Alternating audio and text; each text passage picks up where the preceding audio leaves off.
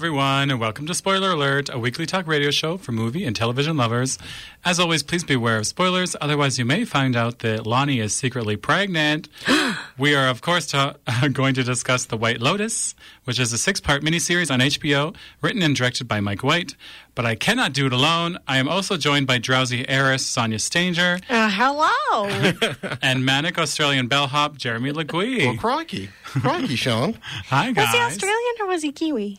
Well, I don't believe he was a fruit, Sonia. I think he was. I think that was that way. quite clear. No, you're right. You know, he may have been New Zealand. I don't know. I'm sorry that I just jumped on you like that. You really, I, you exposed my lack of uh, accent knowing. Or nar. So yeah, it, it could have been. you know- You know what? Maybe he could have been from there too.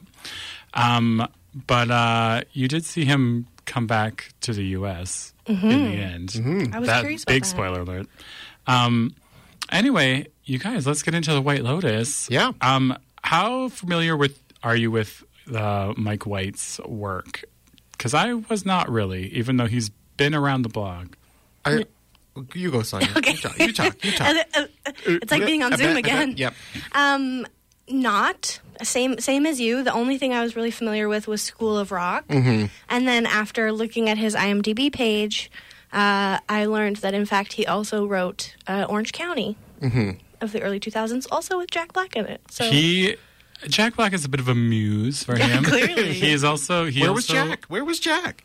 He also wrote um, Nacho Libre, I think. oh, did he? Mm-hmm. Yeah. I didn't see that on the So yeah, Yes. we consider Nacho. we consider Nacho? Jack Black a muse in the Mike White house. Yeah, clearly. Black and white. Oh, Oh.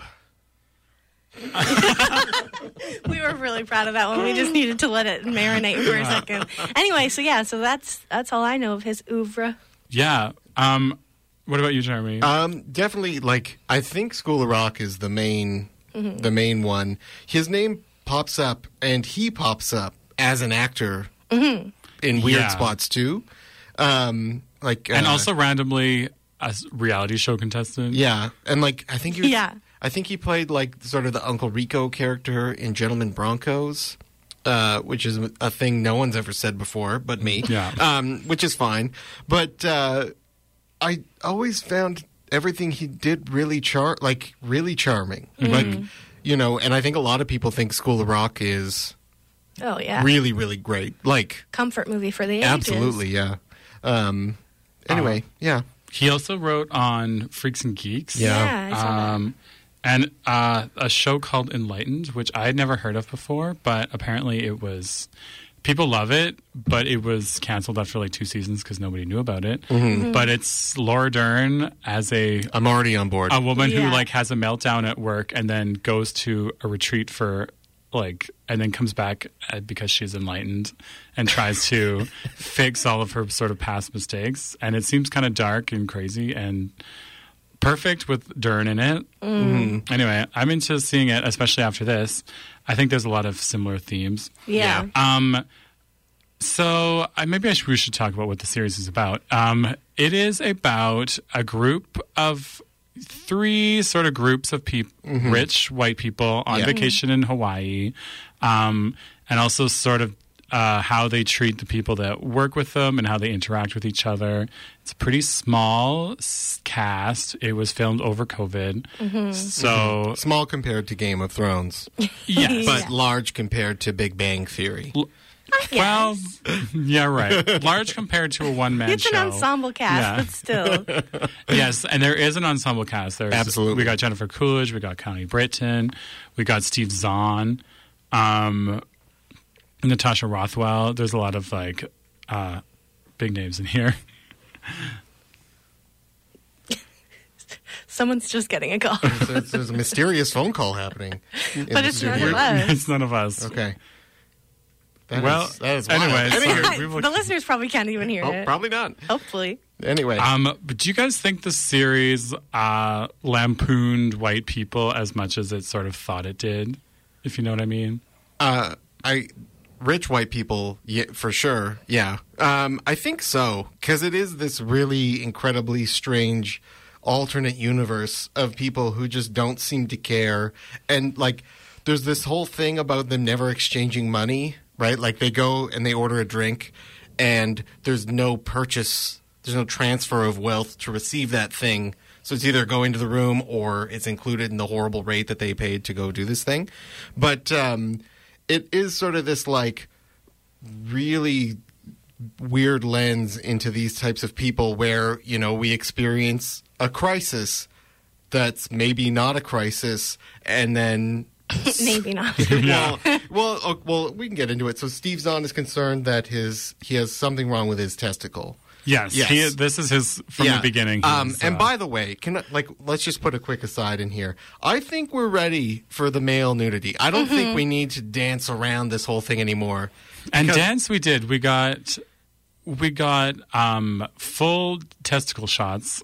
Uh, but those were fake. Those they were, not were- real. they were Yeah, fake. They were. Yeah. yeah. They were deep Because- in the uncanny valley. yeah, he was he was nervous about the size of his testes and um, asked his wife to look at them. Mm-hmm. Right. and we get a very good medium shot of them. Yes, we do. Yes. Uh, and so we see, you know, we see everything. Anyway, world, I think we're just ready to be okay with that. Yeah. It was a very non sexual scene. Like, it, there was nothing, it was uh, even, you know, more medical than not. It was quite clinical. Yes. yes. Especially in a show where, big spoiler alert, Mm-hmm. you do literally see, how do I put this, Um, a poop, excrement come out of someone's body. you see someone do a poopy. Yeah, side shot, a side shot. But it was, I had to look it up. It was digitally done. Well, okay, yeah. that's good. Which is Well, it- I it don't was- know how It was so a tube up the leg. Or, it, it was so impressive I had to look because you know that there's some guys who are just going to be like, you know what, I can just do it. Yeah. I can just, Yeah. I could just, you know.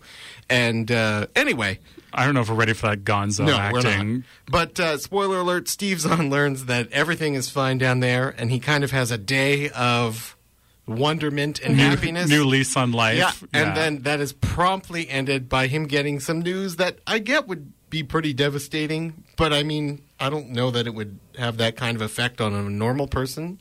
And that's kind of what he does. Like he's in the existential crisis zone. he's always day, in crisis. basically. Yeah. And uh, yeah, anyway, it's just like a a twenty hour problem each time for Steve. So, you know, maybe maybe that's the way rich people live. I don't know. I'd be okay with twenty hour crises. Yeah. Yeah. Well, especially when you can just sort of make a lot of them go away with money, although not the existential ones. Yeah. Here's the thing. Mm-hmm. The the longer it's been since I have seen this show, so like since I finished, and the more I think about it, the less I think it actually was effective in its satire of whiteness and richness. Mm-hmm. Yeah. So here's my thing: is like, even though it was satirizing rich white people in this way that I think you know several shows have done very mm-hmm. successfully, it still centers them, and it's still like even in its criticism of sort of the colonial imperial like dynamics of rich white people coming to a colonized place, having their beautiful vacation there, sort of escaping the world um, at the expense of the people who are actually from there um, it still sidelines all of the characters of color. It doesn't focus on their feelings, thoughts, problems, except sort of in convenient ways for the plot. Um, so I think it becomes this problem of like, it's claiming to do this like great critical thing, and it's like, oh, this woke, this woke thing. But then ultimately, it's just reinforcing and repeating the same structures of power that it's supposedly commenting on. And this, like, this actually was even doubled down for me in reading this Vulture interview with Mike White um, that gets so meta.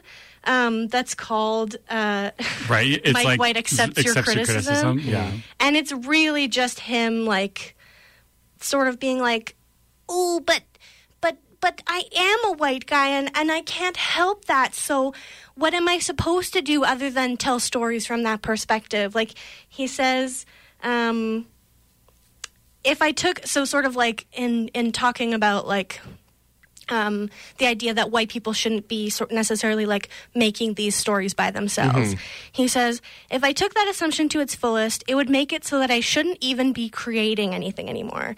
It's a deep criticism of who's getting what stories made, which is a completely valid conversation. Great, thank you so much. but obviously, it would threaten me in some way because this is all I can do. I don't know how to be a general manager of a hotel. And then later he says, Am I bad because of the things I can't control? And it's like it's not it's not because of the things you can't control. Like you don't need to feel guilty for being a white man. Um, that's not productive for anyone. But it's what you do in having that power and in the choices that you make. And so, like, why would it have been so difficult to like get some Native Hawaiians and a more diverse writing staff and not just ha- tell it yourself? Because you have to acknowledge that like you have a limited perspective based on the life experience that you have. See, and that's well, I I didn't want to interrupt. Yeah, no, go ahead. See, that's why I thought he was. I was gonna. I didn't know. I got to read this article. I thought he was being really clever with because I cannot remember the character's name. But early on, there is a woman working at the hotel, Right. And she seems like she will be a relevant part of the narrative, Mm-hmm. and then she just goes away. And I thought that that was really clever because it does sort of like push the ever-present whiteness in your face Just like how and people- like force yeah. you to like you know accept the fact that like what good or bad these people are the narrative mm. and i think that's a really critical take on what we're doing because there's a lot more interesting things that we just don't see you like you know mm. Yeah. so I guess, now- like- but now from that interview i guess he just got lucky Well, no, he did. Like he he says that same thing. Like I think mm-hmm. that was his intention, but I think it's easy to maybe ignore the way in which that's kind of still a like repetition of the same mm-hmm. violence and erasure. And just because it's effective narratively, I don't know. Like, does that still make it worthwhile? Well- like, it's kind of a that no, I balance. did, I but I did think it was a very con- I thought that it was a conscious choice Yeah. of like this is the storyline you want to follow, but we're going to keep with these honestly people you kind of just hate Mm-hmm. ultimately, right? But um, come on, Mike. Yeah, there's like, I, that's kind of my next question is like the amount of disappearing characters, uh, and like like Lani, she, it is she is a huge part of the first episode, and then you never see her again, and um, and then there's also a character that's Kai, Yeah. who also has a big role later, and he just all of his things are just wrapped up off screen as well. Yeah. and it's very like you know, I guess sh- you could look at it as him making the uh, choice to be like, um, you know, people of color storylines are like, you know, we don't need to know the end of it, and maybe it was a comment, but also it's kind of like it would have been better if we just saw what had happened, Yeah. or like had more, but especially because there was stuff in the show that I feel like didn't contribute that much, and like even the whole. I, I don't know. I get mm-hmm. the storyline with Jennifer Coolidge's affair that she has, and sort of like that showing where she's at. But there's so there were so many things that happened in the last few episodes that I was like, this isn't. I, this doesn't feel necessary. This doesn't really feel like it's adding a lot. And so I don't know. I, I get I get that it's a conscious choice, but I still think it's a problem because the show does, I think, still do a lot of exploring the complexity and humanity of those white characters and still gives them a lot of that sympathy and empathy in a way that it doesn't give to anyone else. So it's like, even though it's criticizing them, it is mm-hmm. still very much focused on them and they're the only ones who get to be these fully fleshed characters. See, but but that's the well, you're kind of rocking my world here, Sonia. Because I like walking in here, I thought that like a conversation with the two younger girls of the one family and the newlywed, whose name I can't remember. Oh, yeah. like I thought it was. Re- yeah, I thought it was really boring, and I thought that that was a comment on because at the time I really wanted to know what happened with this pregnancy because that's the interesting thing, right? And then we find out that what's the manager's name? Ar- Armand. Armand. Um, we find out that he's actually the one we're going to kind of stick with. And I didn't know, like, you know, I just didn't. So I thought, like, oh, it's an interesting sort of way they're sort of casting these people aside and, like, really giving them the B feet, right? Like, I would have loved to see what happened to Kai. And I actually was surprised that we didn't. You know, we just see her reaction to it. as she literally throws away She's like, the one gift from him in the ocean, and then that's like the end of his story. But um, now it just sounds like I made that all up in my mind. No, I don't think you did. Like I think that was the goal. Like I do mm-hmm. think that that's what he was trying to do, and he really thought he did something in doing that. Mm. But I think a that's something that's been done many times. Like I don't know that you know anyone's really taking something away from you know a show focused on terrible rich white people. Mm-hmm. Like you know we've seen that. Yeah. Um, and so I think it just is like, it, yeah, it gets the credit of like, ooh, look at how he's mm-hmm. self aware, but it's like, and then what? And then mm-hmm. what is it doing? Right. I think that's my thing, kind of, is like, And yeah, there is a part where um, Connie Britton is like talking to her daughters, and she's like, "Life is really hard for Quinn, who's like their like Yeah. teen son," and she's like, "Like straight white men are like really at a crossroads right now," mm-hmm. and then they're like, they like roast her so hard because they're such like Gen Z like um, unaffected like girls, and they're just like, "Good news, mom! I looked all around the uni- the resort, and I see that white men are like doing fine." And she, Connie Britton's like, "Whatever," but yeah, yeah, well, and that's, I think the thing is like, throughout the show, I was like, okay, we're commenting on that. Like, the show is kind of self aware about some of this stuff. But then, you know, when Steve Zahn says, well, what am I supposed to do? Give away all my money? Which, like, first of all, kind of, yeah, is what I would mm-hmm. prefer. But um, also, then in that interview, Mike White like is talking about how he identifies with Steve Zahn's character, and he sort of alludes to that moment as like, "See, there is no answer," and I'm like. Okay, no, that's mm-hmm. clearly I was reading that differently, Differently, as being yeah. a lot more self-aware than I mm-hmm. think it was. So that's what's interesting, I think, too, about this kind of satire is like you can also read more into it than is there sometimes. right, yeah, that is very interesting because I thought that it was Right? a bit more of a biting satire, but Yeah, same. he was like, "These are good points being raised." yeah. um, okay. Um, so, can we talk about a bit of the performances? Because there's a lot of really good performances in this. And I think one of the f- big ones is everyone's talking about Jennifer Coolidge, yeah. who is like on a different level, I feel. Yes. She's just doing so much. Uh, I feel like, and I, th- I think I can say this, but this is this is a thought that occurred to me. I, I- it's not sitting perfect in my mind yet, but I think Jennifer Coolidge may be the female Nicolas Cage I think you're kind of right. Because Because even that we're calling her da- Jennifer Coolidge and not Tanya McQuoid, which is what Yeah. her real name is, but it's just like this is what she's doing as Jennifer, whether or not you know that's the character or not. She's just like always a sort of drowsy and like uh, silly and like spacey, um, like kind of sad just woman.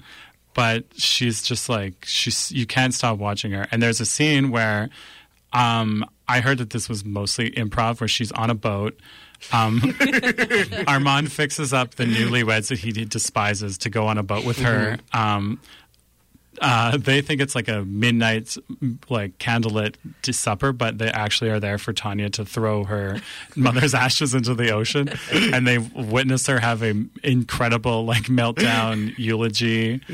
Uh, Natasha Rothwell is there to like hold her and like just sing her to to sleep. It's like a wild. It's a really wild thing. Um, what do you guys think about that scene?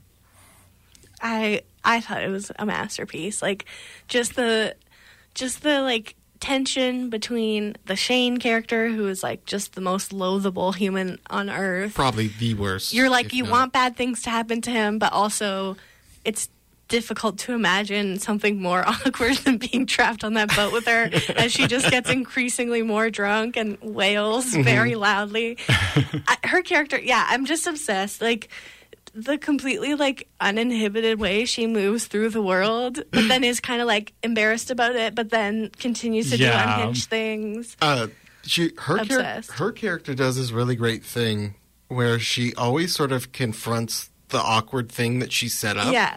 And there's this great moment on that boat where she sort of apologizes to the couple Yeah. who's like off to the side and like they had to get moved to try and dump the ashes and all Yeah. these great things.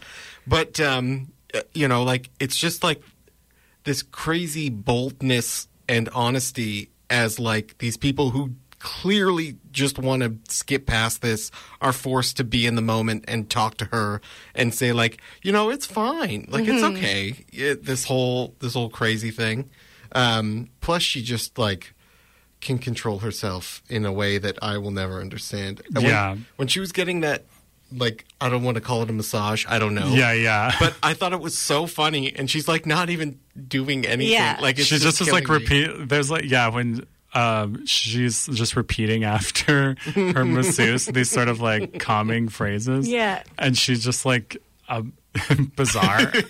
she just says things in bizarre ways, and yeah, she's incredible. She, She can really make a meal out of anything.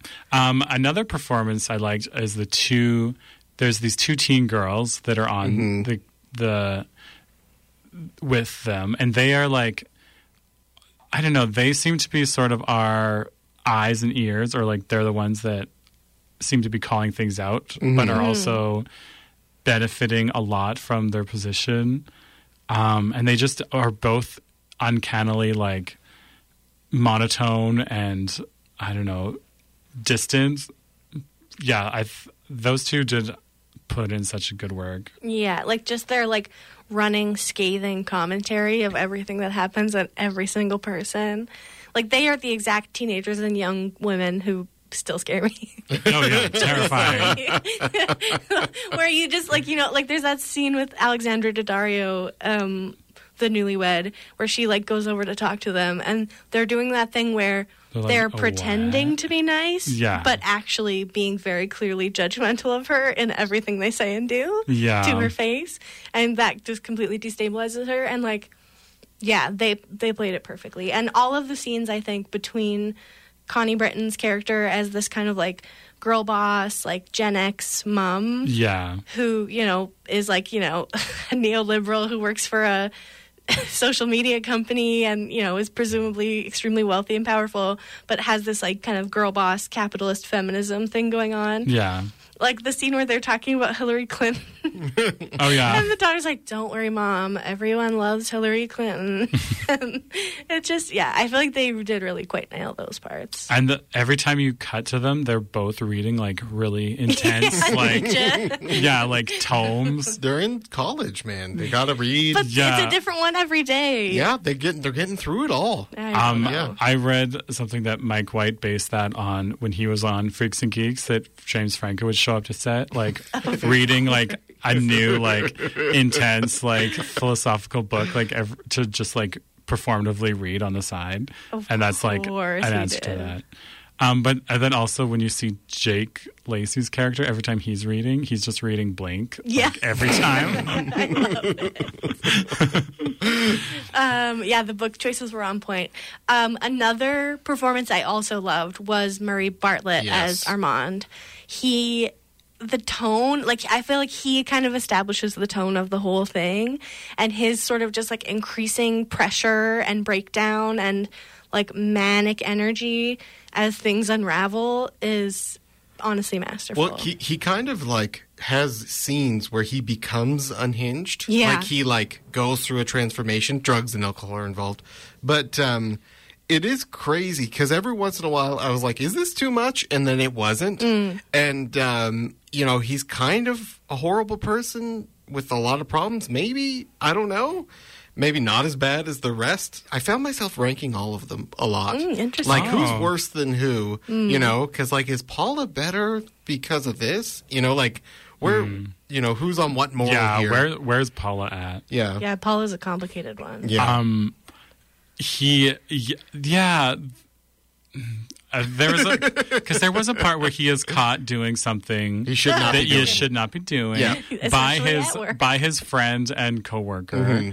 um, and a and a member of the staff or a, and a guest, and they just never speak about it. Yeah. Mm-hmm. and that is also a conversation that I would like to have known about because it's like she is the perfect person. She is someone that would definitely be like, "What's going on with you?" Mm-hmm. And we just like never hear about it, and that seemed a miss. Which I guess is like sort of the tone of the show is like it's not quite magical realism, but there are these elements where like the realism kind of ebbs and flows. Like it sort Mm-hmm. of creates this like almost dreamlike, illogical Yeah. world Mm-hmm. that the show lives in. Even with the way it ends for the son, like Yeah. Yeah. staying and paddling to Fiji. Um, it's like that sort of isn't like that sort of isn't what could really happen. Like, Or, there are a lot of logistics that wouldn't pan out. Like yeah, like maybe that did happen, but then the parents would have called the hotel in like a minute and been Yeah. like send him right back. Yeah, he on was, a he was a minor, like right. Yeah. like it says. But um, I did appreciate the like unrelenting force of the status quo, just sort of like reaffirming itself again and again. So that I can't remember Armand's exact quote, but it was it really does sum up the show about like them being around but forgettable and pleasant and like nothing more.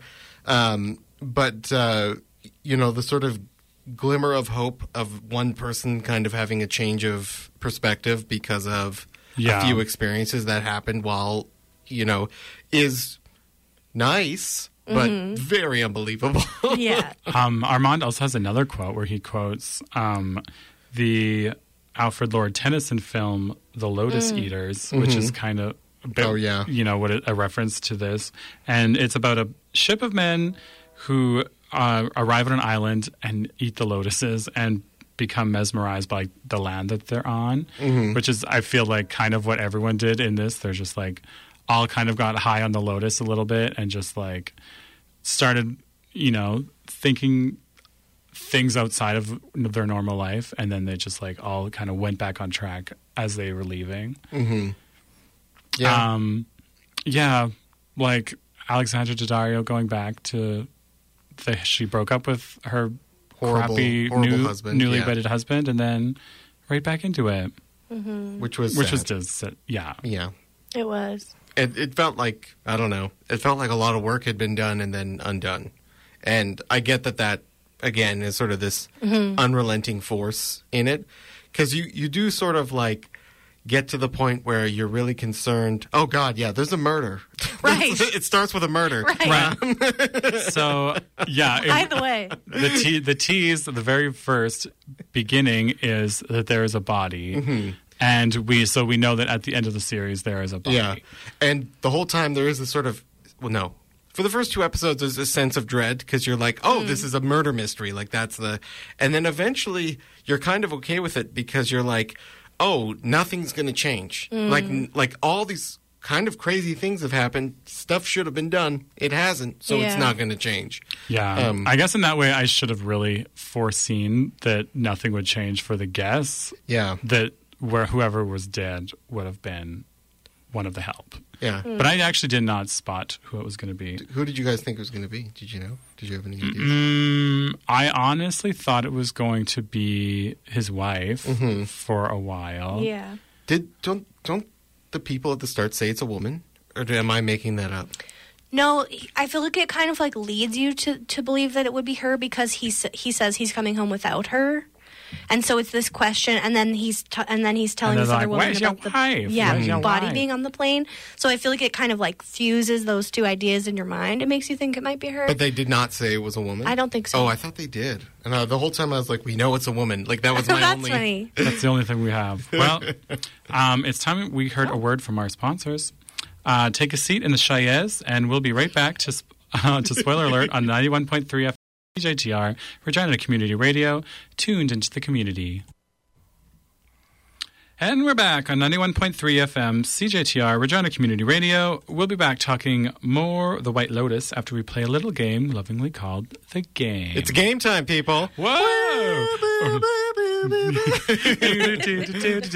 Oh yeah, we have to talk about the soundtrack. What, what Uh, a Yeah. banger. Yeah. For those who don't know, or if you're just tuning in, the game is where I spend literally one second this week looking for a title related to our topic that these two have not seen. They tell me what they think it's about. No, I tell them the title. They tell me what they think it's about. I tell them what it's really about. And we all have a great time. Sean and Sonia, are you guys ready to play the game? Yeah. Yeah. This week's title is, of course, The Black Lotus. That title again, The Black Lotus. The Black Lotus. The Black Lotus. Lotus. Um, so I believe that the Black Lotus is about a pirate ship that Fun. um, two um, a vacationing honeymooners. They are on a little yacht, and then they get boarded by the Black Lotus, and then they get taken as prisoners in the pirate ship. but the pirates are, and then they, but then they become that they like the pirate life. The pirate life's for them, Yeah. and then they join them. I Uh, love it. Is Johnny Depp involved? No, Okay, thank you. no, no, no, no, no. Thank you. Mm. Sanj? Okay, I think the Black Lotus is about three groups of rich white people who think they're going to an amazing, glamorous resort. But in fact, when they get there, it was a trap, it was a ruse.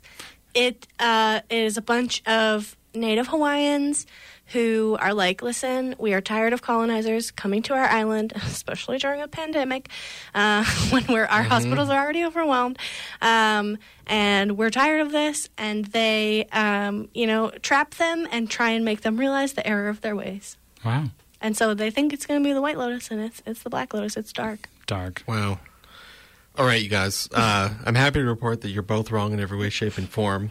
But that might be because I had to lie to you and make this work. What? Wow, it's not. I did, yeah. The actual title of the Black Lotus is Blade Runner Black Lotus. Oh, I'm not going to give it away.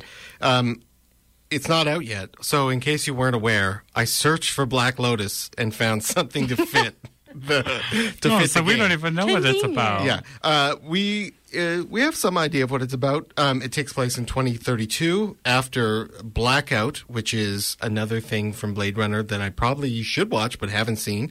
Um, it sounds kind of cool. It's a Japanese American anime television series uh, centered on a female replicant, and uh, What? Yeah, What's a replicant? oh, you haven't seen Blade Runner, dude? No. What do we do? We've Sorry. talked about this. I know, but it's been so long. Okay, I uh, assume a replicant is like a Terminator A clone? person. Yeah. Clone. it's it's like a fake human.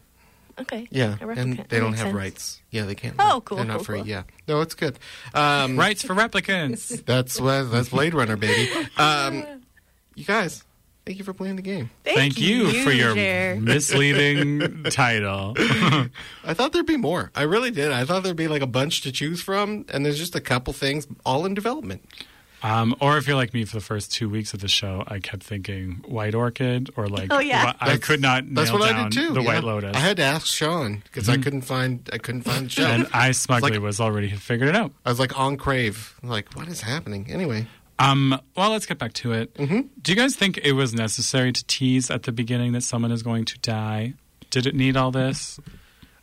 I think it might have been hard to stick with if there wasn't some sort of something like you know, like like the hint that one of these people is going something is going to happen to one of them. You know, um, I really thought it was going to be some random person that we didn't, you know, that we didn't see at all. Like the like the man with the hacking cough, Yeah, I did Yeah. wonder about him as well. Uncle Rico. Mm-hmm. Um, Uncle Rico. yeah, It's from Napoleon Dynamite. yeah, that's the same Oh. actor. Yeah, oh my God, it is. yeah.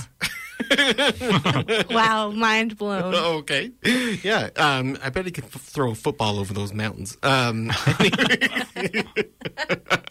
it's been a long time since I saw it has been a very long time. Um, but uh, I, do, I do think there needed to be something, especially early on. And, like, there are bits of plot that come up that are interesting that you want to see pan out, like the the theft, right? Like, oh, you know, I, I want to see how this.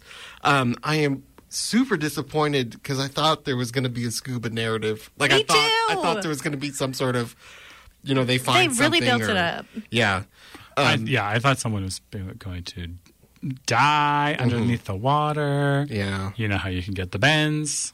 That yeah, that would be pretty hard to die from, I think, in these days. But N- No? No. Well, you come up too quick, yeah, you get the bends, baby. can't they pressurize you now? I don't. I don't know. I think is I think that they put yeah, listeners, many call things- in and let us know about the bends. Um, sorry, are you done? Yeah, that was so rude. So you're done talking about the are you done, Jeremy? Yeah, I'm no, done. Yeah. I was about to start talking and then You I was should- like, yeah. wait, don't cut off. You're Jer. being courteous. I understand. But then also Carry I on. said it in a rude way. Oh. Um, I I agree. Like I think it was sort of a necessary hook, and it did lend a lot of that tension to the show, and kind of like kept you locked in. I so I almost wish I hadn't read this Vulture interview with Mike White because in it he explicitly says that he made that choice because too many of the things he's made in the past haven't gotten enough eyes on them, and he's sad about that. And so he needed a hook at the beginning to keep people interested. Hmm. I'm like, just don't tell people that. Yeah. Yeah. You know, Man, that's fair enough, I guess, but like, I wonder what's going on. Yeah, this this article really got it did. This Honestly, it got a- under my coming skin. over, like I'm erasing things on my notes. God, I'm so sorry. Mike White, I'm sure you're a nice guy, Yeah. you know, but if you're a rich white guy in Hollywood long enough, it's going to do things to your brain. I think that's just the way. Yeah. That's the way. Mm-hmm. He was on Survivor David versus Goliath. Yes, he talks about that a lot. And he was Goliath. Yeah, he talks about like realizing that you're the Goliath and, you know, people aren't going to cheer for you when you're the Goliath as like a metaphor for whiteness. And I don't know. It just hmm. left a bad taste in my mouth, you guys. Yeah. guys. Well, that's not a good attitude to, to have. it's not. like that's a. It's that it's that white fragility and like victimhood of like That Mike everyone's White mad at me fragility. because of Mike White. Well, exactly. Also, Yeah. the fact his name is Mike White is yeah, it's, quite it's- funny. it does. Yeah. but it just is like, d- like I don't know. It's that idea that you are somehow oppressed by people saying, "Hey, this has been unfair for too long, Mm-hmm. and we want a share of having our voices heard," and being like, "No, but that means something will be taken away from me," and it's like, "Yes, it will." I don't even think that's true, honestly. It's. I mean, I it hasn't been so far, but like ultimately, if things are fair, yes, white No, men will oh, be no. less represented. No, no. Like I'm, I like in. Well, this is an aside now. Sorry, Sean. We're hijacking the show. No, but we like do this. Like there, there's all these ideas, and it always comes up about direction. So that's where I'm going to take it. But this idea that like, well, there's only so many films, Mm. and if we start giving other people direction jobs, there's going to be less jobs, and that's not how it works. You Yeah, just there's make not a more finite- things. yeah, yeah. There's just more. There's just more art. There's just more stuff. So I don't really buy this like attitude at all. That's fair. Like, I mean, in terms not- of like power, like it's like yes, you will have less power if Yeah. things are fairer. Or what are you going to have like one less yacht? Right, Like, what are we- exactly. you know. Anyway. Yeah, he does he have a like he lives on Hawaii. He has a house there, which what- also is so meta Anyway. in terms of white people continuing to invade Hawaii. We're not picking on Mike White. A li- well, we are a little, but come on, you know. A little, but he sort of deserves it. Um okay, let's get back to this. Yeah. Yeah, the Um show. what there are so the show's basically about the interactions between all of our finite characters. Mm-hmm. Um some with like kind of explosive results. What are your sort of uh w- I I guess I don't want to say what are your favorites, but what were like the ones that you that were unexpected that you enjoyed? Because I feel like there's a lot. I kind of, you know, when some people are interacting, you're like, I know exactly how this is going to end. Mm. Like the mm-hmm. N- Natasha Rothwell and Jennifer Coolidge, like business mm-hmm. money mm-hmm. thing. Like from the moment they spoke about it, you knew that it was never Yeah. going to happen. Yeah. yeah. Uh, which was kind of disappointing. And I wish that there was some that they had figured out a way for some, that to have been more of an interesting storyline. Because it was like, yeah, from the get go, you knew what was going to happen with that. Um, yeah, was there anything other parts of the of them, the people interacting you liked? Well, the one like it's an obvious choice, but the Mm-hmm. one that stands out for me is when the two girls are on the beach having just taken ketamine. Yeah. In a full on K hole. and Jennifer Coolidge comes over to try and chat with them. And just the like distorted depiction of her being like I and love- she, and she, then she starts love your asking skin. them, yeah, oh, your skin, oh my god, and then starts like asking their advice about her throwing her mother's ashes in the ocean and how she's worried she'll just wash back up on the beach, and they're both just like staring up at her. I don't know. That that's hard not to enjoy, to be honest. Yeah, that one was good. Um, I really liked the interplay between I can't remember the the poor white boy's name or the Oh, the- Quinn. Quinn. and Armand as they sort of do this like like Armand seems so in control and you know like he's basically not giving him what he wants because he screwed up and he knows sort of how to deal with this guy Oh, oh, But that- no, what- yeah, that guy. Yeah. Not Quinn. Um, I forget what his name is, but yeah. The- the Jake- husband. Jake Lacy, I- whatever. Shane. Shane. yeah, Yeah. but ultimately it kind of gets resolved with him bringing his mom in to solve his problems yeah. played by Molly Shannon Yeah. Yeah. She was great. and she was really great. Um, and uh, it was the sort sort of thing because he's the guy you're embarrassed by at the restaurant, even if you're not with him. You know, like who wants things to be. I paid for this and all these things, and I want the pineapple suite. And like the pineapple suite was worse. It wasn't as good. I was- feel like that and was. ev- everyone was trying to tell him that. Um, and yeah, you his new wife was just sort of seeing this side of him of mm. just like a mm-hmm. dog with a bone with this p- suite. And she was just like, "You are," and luckily she had like a moment where she got to tell him, like, "You are a baby, mm-hmm. and I hate you." and but I will stay with But you. But I will actually stay with you. The idea of having to strike out on my own at this point when I don't think I can do it is too much, which is so sad. it It's was very sad. Yeah. Yeah, the uh, with the thing between her and Molly Shannon, where she's just like, "You're so beautiful," and like, basically that's why you're here. And she's like, "Oh." Um, I also loved the interaction between her and Connie Britton, where so uh, that was a horrible job. Rachel is like a she's like a a journalist, but she has kind of you know she doesn't have great jobs. She has like BuzzFeed articles basically. Yeah. and um, she sees Connie Britton, who is like a girl boss, like uh, person, like tech mogul. And she tries to sit down with her, and she's like, thought that she'd impress herself on her and get her advice. And then Connie realizes she wrote like a hack job article about her once. Which is so funny too that she literally remembers her name. Yeah. Like, Well, And- it's important to her, right? Yeah. That's the. And Rachel just saw the interaction was going so well, and then it like went so badly, and Rachel just like sees it like explode in her eyes. And then every time it's like, oh, they're so horrible. Those feelings Yeah. are horrible. She's Yeah. like, "Oh, that like- family's a the mother and the daughter are a B." yeah. And like you're the one who did the bad job. Mm. But She's right, and they they were also right. Every, they were all right that they She's were right. They all each are. horrible. everyone's Um, horrible in their own I way. also, I really, I wouldn't say enjoyed. I appreciated the interactions between Armand and Shane. Um, it did trigger me as someone Customer service who has worked in triggers. customer service. Yes, Yeah. like anyone who has. But just that way of like. You are behaving extremely politely to someone on the surface, but what you're saying is like, I hate you. I wish you would absolutely die. Let me go take care of that for you right now. and he did convey that. No, yeah, he, Oh, yeah. his like insane pasted on like smile of just like um anything else for th- anything else that I can do for you after like not doing anything for him. Yeah. After actively sabotaging him. yeah. Um, I will also say, I don't know how you guys felt about this. This is the, the Steve Zahn line Mm. because I felt like he, I felt like he was two people. Like there should have been another character that was filling some of his roles, Mm, interesting. like another just Republican, because he would like bounce in weird ways. But it doesn't matter. But um, I didn't care for his like ups and downs because I don't think they got big enough. Mm. And some of them were just so like the thing with his dad. I thought was just such a strange direction to go because it could have been anything. Like it could have been Yeah. like like you know his dad lied about any part of his life, and it could have just been that.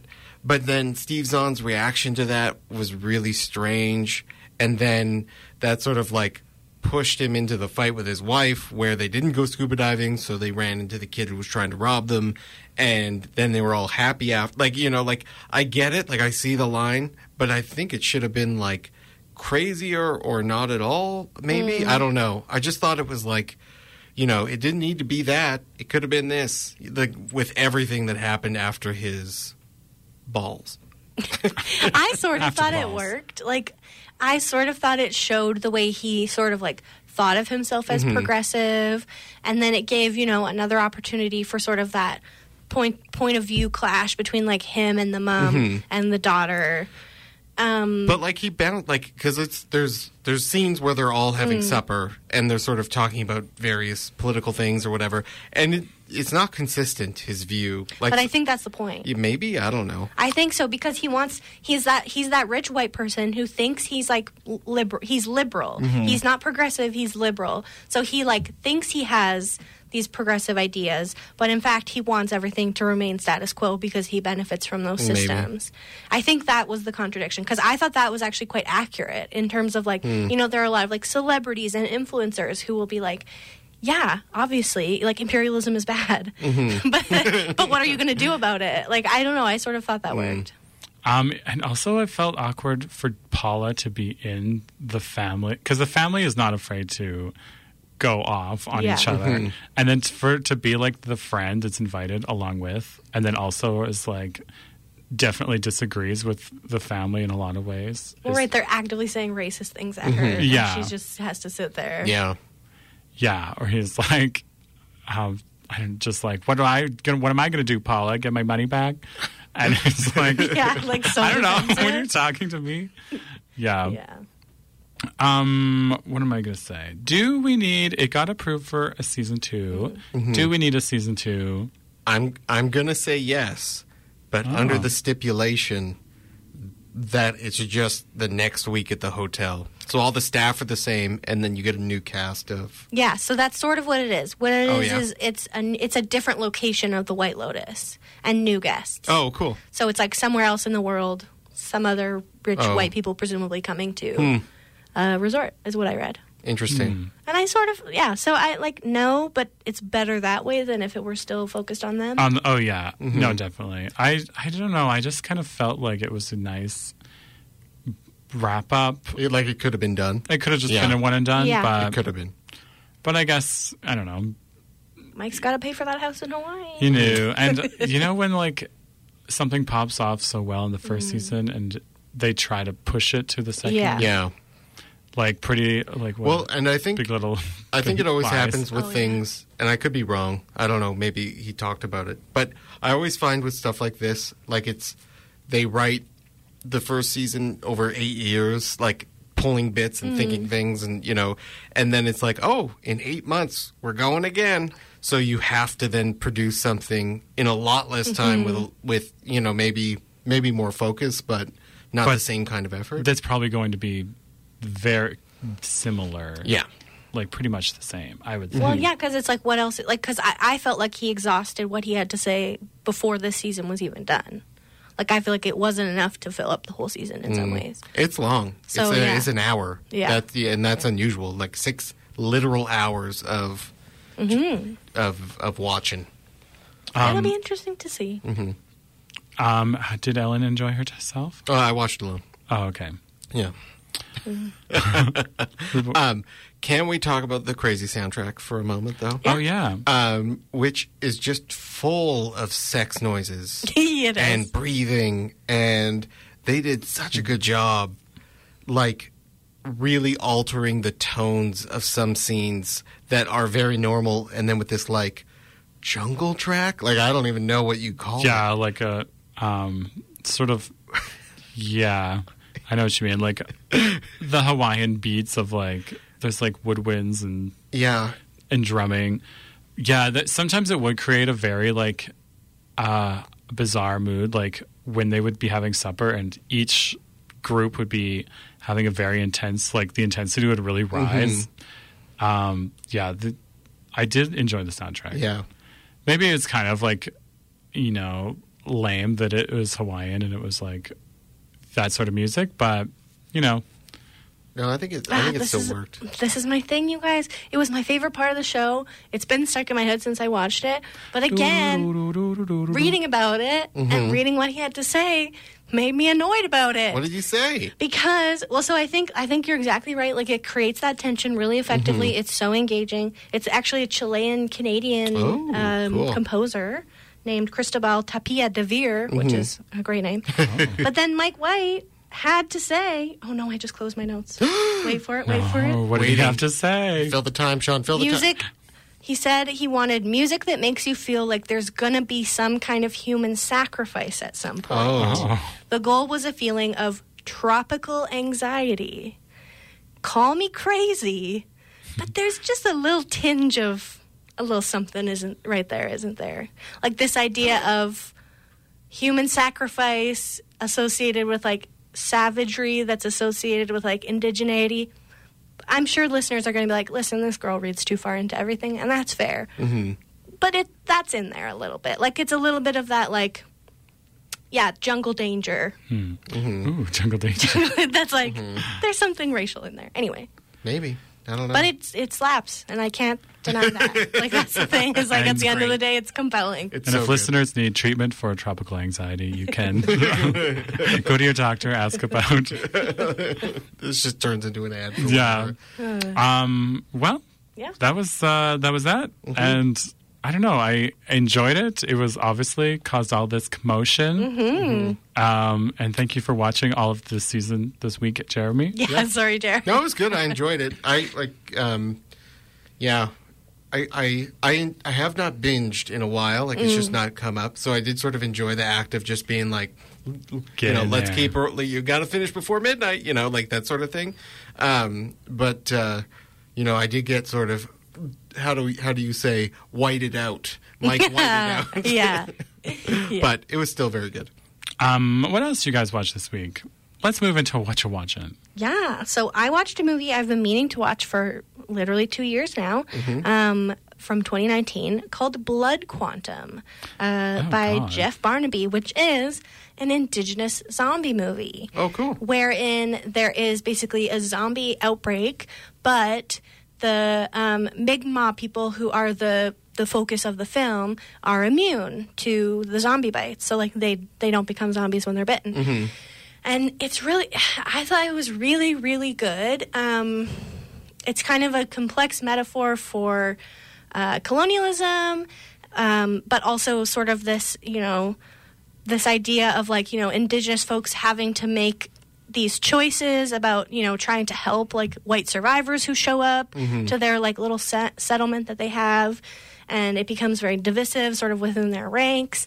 Um, yeah, it, it, I thought it was really, really well done. It made me think about a lot of things. Um, it was so gory and disgusting. So if you're the kind of person who likes zombie movies for that reason, then I think you will enjoy this. I had to cover my eyes a lot of times. Is it in English? It is. There Oh, are portions where they speak the Mi'kmaq language, but um, yeah, Cool. it's really cool. Nice. Scary. It is. It was. It was scary. And then I read a review today that was like, it wasn't scary at all. And I was like, listen, buddy, speak Disagree. for You- yourself. You watched too much Rob Zombie films. so- yes. Do you know that Rob Zombie is doing the Munsters? Yeah, I did know that. Yeah, That I mean- kind of works. But it's like, is it going to be scary or is it going to be it- funny? I think he might do you- screw it up. What are you going to do? Okay. You're Yeah, scared. no. Okay. TBD. I'm not a big bro. Yeah, I'm not a big fan of his films. They're Oh, not great. Of, of A Mr. zombie? Zombie? Yeah, I don't think anyone has ever said that about him in his life. Well, so you're zombie? Um, so I'm doing this thing, and I'm not sure why, and I kind of hate it, but I'm still going to do it just because they're really long. But uh, I, I keep watching these movies that are basically starring Leo DiCaprio, and I, right now I'm watching The Aviator, and I kind of enjoy it, and I kind of don't, and it is this sort of like insert as many Hollywood celebrities from the past as you can. Um, Leo's doing an okay job. It is sort of a caricature, I think. Like there's no you know, I'm, I'm interested in the man and all this kind of stuff. He is sort of like a Howard Hughes, sort of just like a one one or two note sort of deaf guy who's afraid of germs. like, Calling him that? yeah, like you know, like like he's flown a little bit, but not enough to be called an aviator at this point. Anyway, um, yeah, it's like a three hour movie.